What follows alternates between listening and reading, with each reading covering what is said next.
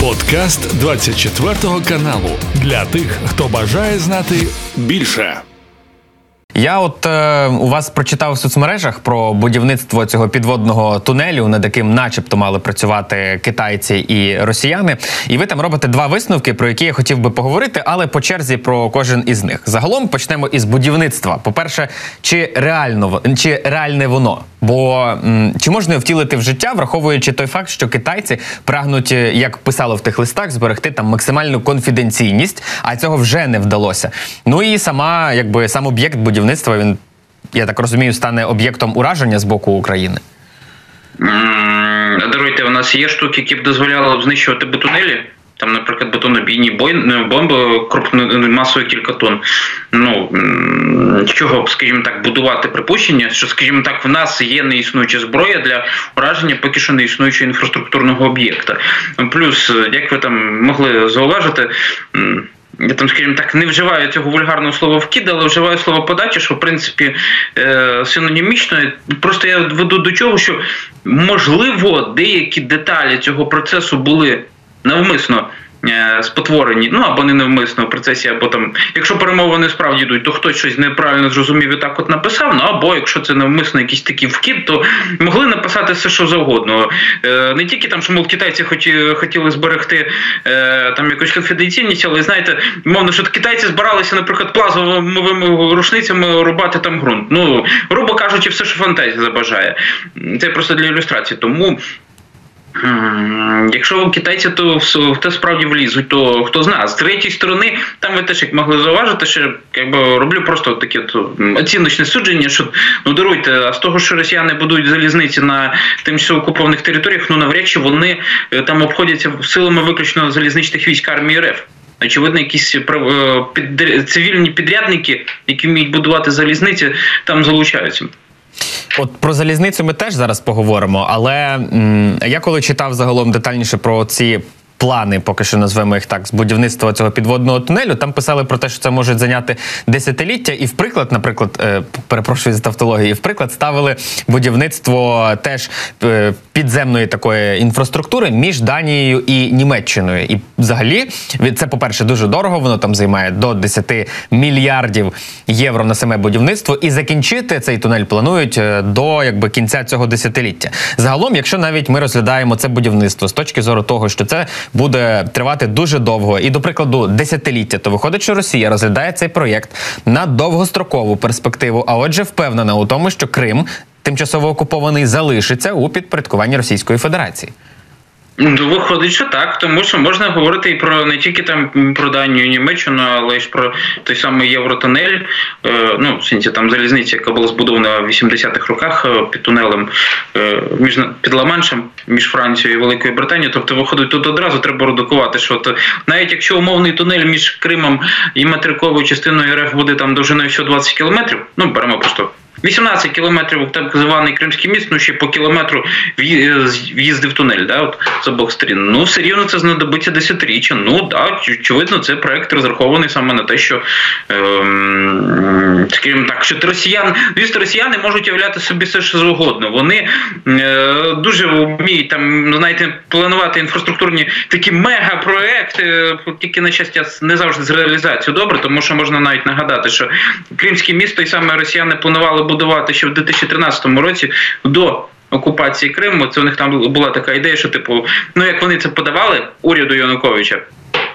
Щоб прокласти цей міст і ввести таким чином Україну маршрут нового шовкового шляху. Ну, типу, з Кубані, там на Крим, і отак, от як там скресні поїзда будуть поберезіть простору Большого театра, і навіть угоду наш уряд тоді там відповідно ратифікував. Просто, скажімо так, в березні 2014 року історія пішла по зовсім іншій траєкторії. Ну, якось mm. так. Шовковий шлях місцевого розливу це називається.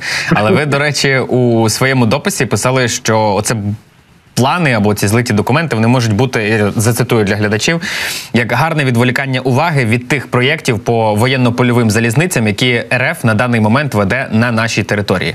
Це йдеться про ті, які росіяни будують у або намагаються будувати в Маріуполі залізничне оце полотно. Ну, якщо говорити детальніше, то вони росіяни справді намагаються зробити, я би сказав, так врізку. Тобто збудувати нову залізничну магістраль орієнтовно 60 кілометрів з Таганрога до так, точки на перегоні між е, Маріуполем і, здається, Волновахою. Ну так, щоб ну справді, щоб це цей проект залізниці вже для нас проблемний тим, що виходить, навіть якщо коли там наші війська дійдуть до Токмака і візьмуть під контроль залізницю автодороги, виходить, що росіяни з'явиться інший, називаємо так, коридор е, логістичний, який забезпечує армію РФ. А якщо ще росіяни таки почнуть реалізовувати другий більш масштабний проект це будівництво е, залізниці по узбережжю тимчасово окупованого цього Тазовського моря, які би там сполучали би напрямі Бродянський Маріуполь, навіть якщо виходити з слів Балицького, що вони там збираються збудувати просто там скажімо так мало подушну, потужну одноколійну залізницю, по якій там могли б рухатися тільки тепловозно, як там, ну грубо кажучи, воєнна польова залізниця. Навіть все рівно це вже вважайте буде три або ну три еквіваленти коридора з Донбасу на Крим, які нашим військам треба буде перерізати. Це настільки масштабна проблема, що знаєте, ті всі е, мопеди, які тепер полетіли з нашої сторони по росіянам, краще буде приберегти для того, щоб ці мопеди літали по залізниці, е, по залізницям, які можуть за кілька місяців чи за рік вступити в роботу, і е, це буде додаткові канали логістичного постачання для армії РФ, причому настільки значущі що про Кримський міст можна буде забити холодною водою, ну тому що він навіть для росіян не треба буде потрібний. Е, військово-логістичному плані в них будуть більш зручні логістичні маршрути, щоб постачати армію РФ ну, на наших поки що ще тимчасово окупованих територіях. Я собі, до речі, от щось думав про те, що ці будування плани з будівництва цих залізниць росіяни розглядають як альтернативу Кримського мосту, бо рано чи пізно розуміють, що сили оборони виходять е, туди, куди вони запланували вийти, зносять Кримський міст. І от в росіян з'являється додаткове залізничне полотно, яке на цей момент стає додатковим е, додатковими логістичними артеріями, а в майбутньому альтернативою Кримського мосту, як, як ви вже сказали, його в принципі росіянам тоді і не треба буде. Та знаєте, я в принципі боюсь, що ми всі знаходимося в хибній концепції, коли починаємо намагатися аж переоцінити роль Кримського мосту військовій логістиці РФ. Ну тому що раз то пішло. От е, росіяни примудрилися. До проміжку, скажімо так, 2018, е, та навіть якщо точніше, залізнична частина Кримського мосту стала в стрій при кінці 2019 року. Оцей проміжок 2014 по 2019 роки росіяни дуже багато зброї, залізячі боєприпасів, все можливо, вони позавозили на тимчасово окупований Крим тупо паромами. От з цими старими паромами. Виходить, що навіть якщо раптом трапиться якісь такі диво в стилі, що нам інопланетяни дали зброю, яка дозволить обвалити 18-кілометрову споруду.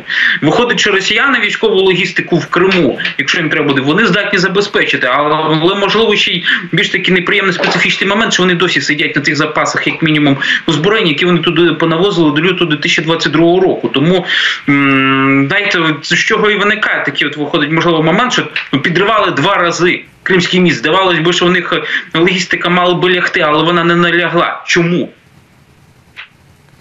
Тоді в мене питання, бо ж е, інформація про те, що е, знесення Кримського мосту може обрубати повністю логістику Росії в Криму вона ж з'явилася не просто так. Про неї говорять абсолютно там всі військові експерти. Кого не запитаю, всі кажуть, так логістиці російській буде криша, але це за умови, що Кримський міст впаде разом із тією залізничною гілкою. Звідки це взагалі звідки ноги ростуть цієї інформації? Хороше питання. Я би теж би залюбки пошукав би зразу з вами на неї відповідь. Ну чисто ну серйозно, виходить, росіяни возили цю всю зброю. Е, ну деграст, вони використовували тоді ще не тільки пароми, але й, наприклад, літаки Руслан. Наскільки відомо, піратським способом літаки Руслан вони далі обслуговують. Ну із військово-транспортної авіації і так званого 224-го літного отряду при Міноборони РФ. Ну я би повторюсь, я би зважаючи на ті всі фонові дані разом з вами залюбки би пошукав би відповідь на це питання. Ну, Просто на перший погляд здається логічно, що кримські містки вони будували для логічного забезпечення, е, його знищують, а отже, логістичного забезпечення немає. Все артерія втрачена. Тому я думаю, може через це. Але Але якщо... ж, ну слухайте, навіть якщо ж виходить з того, ну не потоплені всі десантні кораблі знаєте, якби бо ми говорили про Кримський міст на тлі того, що все росіяни е, там порізали всю військово-транспортну авіацію.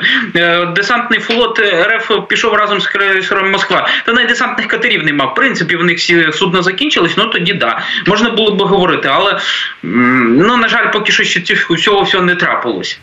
Якщо ми повернемося до вашого допису, то ви також писали е, знову зацитую для глядачів, що як мінімум хтось із сторін цього процесу впевнений, що у відносному майбутньому буде втілене політичне рішення, в рамках якого Росія може втратити контроль над берегом Азовського моря, але все рівно може зберегти контроль над Кримом. На вашу думку, от ви більше схиляєтесь до того, що цей хтось це Росія чи Китай?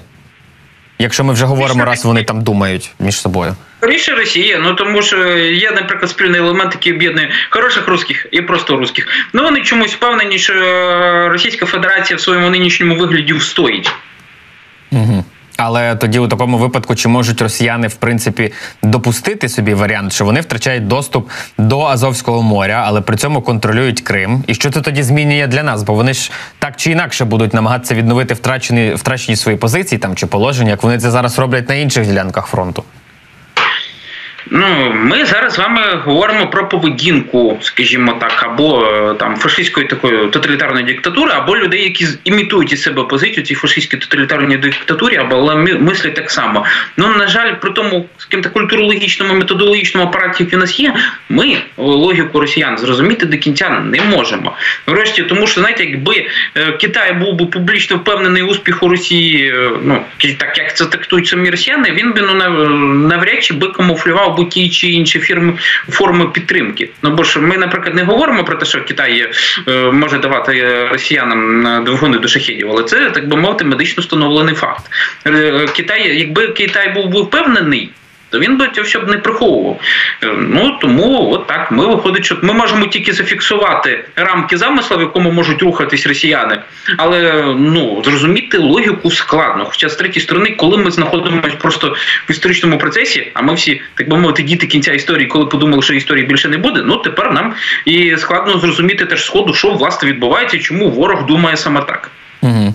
Ну і на завершення стосовно от історії, е, те, що стосується відкритої мобілізації на Росії, бо Данілов на днях говорив про те, що після виборів Путіна там будуть розв'язані руки, і він зможе оголосити відкриту мобілізацію. Це ну точніше дасть йому шанс оголосити відкриту мобілізацію, бо він же при владі буде 6 років, йому вже нема що паритися за свої рейтинги і так далі. Чи це для нас щось змінить? Бо я неодноразово чув фразу про те, що кількість людей на фронті проти техніки нічого не змінює, але я не зовсім згоден із цією фразою, хоча би тому, що. Кількість людей може і не змінює, але на кількість людей треба відповідна кількість техніки, а її якби нема. Ну, знаєте, це саме той випадок, коли ми е, е, знаєте, навіть не намагаємося зрозуміти до кінця логіку ворога і натягуємо на його логіку свою сову. Називаємо так. Ну тому що е, от е, зважаючи на ті всі мобілізаційні заходи, які там ну заходи по мобілізації людей, заходи по мобілізації військово промислового комплексу, там явно не стоїть категорія рейтинг як для забезпечення легітимності. Можемо ж зауважити, що там в принципі Путін оголошується на навіть не те, що не фюрер, а цар самодержець. Тобто відкат до таких от політичних реалій, характерних до 1917 року, там де влада сакральна. А якщо влада сакральна, там рейтинги ніякі не потрібні. От, грубо кажучи, хто може зараз поміряти рейтинг британського короля? А якщо задати спеціалістам питання там, політології, соціології, вони на нас з вами покрутять біля візка і скажуть, що дурні, типу, який рейтинг? Ну, відповідно, саме Путіна. Е, ми що, дурні, який рейтинг? Знову ж таки, це так, та от історія, що е, типу, от починати роздавати жахалки, бо вони після виборів почнуть мобілізацію. Вибачте, а зараз що відбувається у них? Коли темпи мобілізації у них раптом в листопаді виросли як мінімум півтора рази, і тепер вони ставлять стрій не 20 тисяч таків на місяць, а 30 тисяч. Е, ну вважайте, от 30, ну то грубо кажучи, чому вони, наприклад, так собі дозволяють витрачати людський ресурс під Авдіївкою? Ну тому що вважайте, вони за місяць встигають набирати зараз ну трошечки менше, чим в них під той самою Авдіївкою стоїть. Ну або, наприклад, щоб е, виходить на шкребти еквіваленти угрупування, що в них відбуває там зараз тримає позиції на Херсонщині, ну треба два місяці. В них масштабна мобілізація людського ресурсу відбувається і так. Вона обмежена не якимись там міркуваннями про е, рейтинги які то із рубрики натягнути сову, ну, вибачте, на глобус, а скоріше місткістю навчальних центрів. Чому от власне на території Білорусі постійно якісь от двіж з навчаннями? Ну тому що там, от в Білорусі ще є вільні навчальні пункти, от там росіян готують. Ну тому що. Е, Рашисти навіть поправкою на те, що вони вони намагаються скоротити навчальний цикл підготовки бійців. От в них там на навчання екіпажів е, сонцепьоків виводиться всього три тижні, але їм треба навчальні центри, хоча б якесь навчальне обладнання. Ось чим воно це все обмежено, а не якимись там уявними міркуваннями щодо президентських виборів Росії. Оце, до речі, було дуже класне пояснення, тому що з одного боку всі з кожної праски говорять про відкриту мобілізацію. Я вже навіть в західній пресі це зустрічав, але завжди думав собі про те, що ну якби мобілізація вже йде, бо росіяни починали з повномасштабне вторгнення, коли на кордонах було 200 тисяч військових, а закінчують, ну не закінчують, а воно триває, коли їх є трошечки більше ніж 400 тисяч. Куди вже більше? Ну більше вже нема куди, вже і так багато. Відкритість чи закритість мобілізації, вона якраз відбувається з ну знаєте, прихованістю.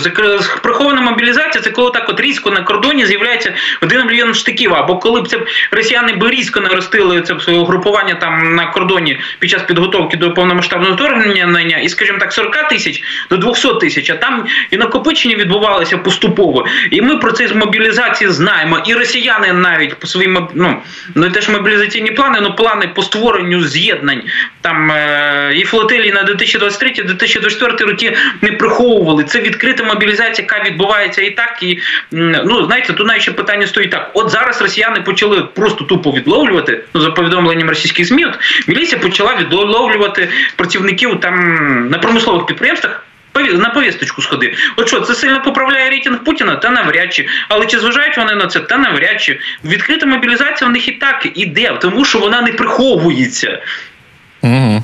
Справедливо, як то кажуть. Пане Іване, я вам дуже дякую за розмову. Дякую, що долучилися до цього ефіру. І нагадаю, що на зв'язку зі мною був Іван Киричевський, це експерт Defense Express, з яким ми говорили про ситуацію на фронтах. Це був подкаст для тих, хто бажає знати більше. Підписуйся на 24 канал у Spotify, Apple Podcast і Google Podcast.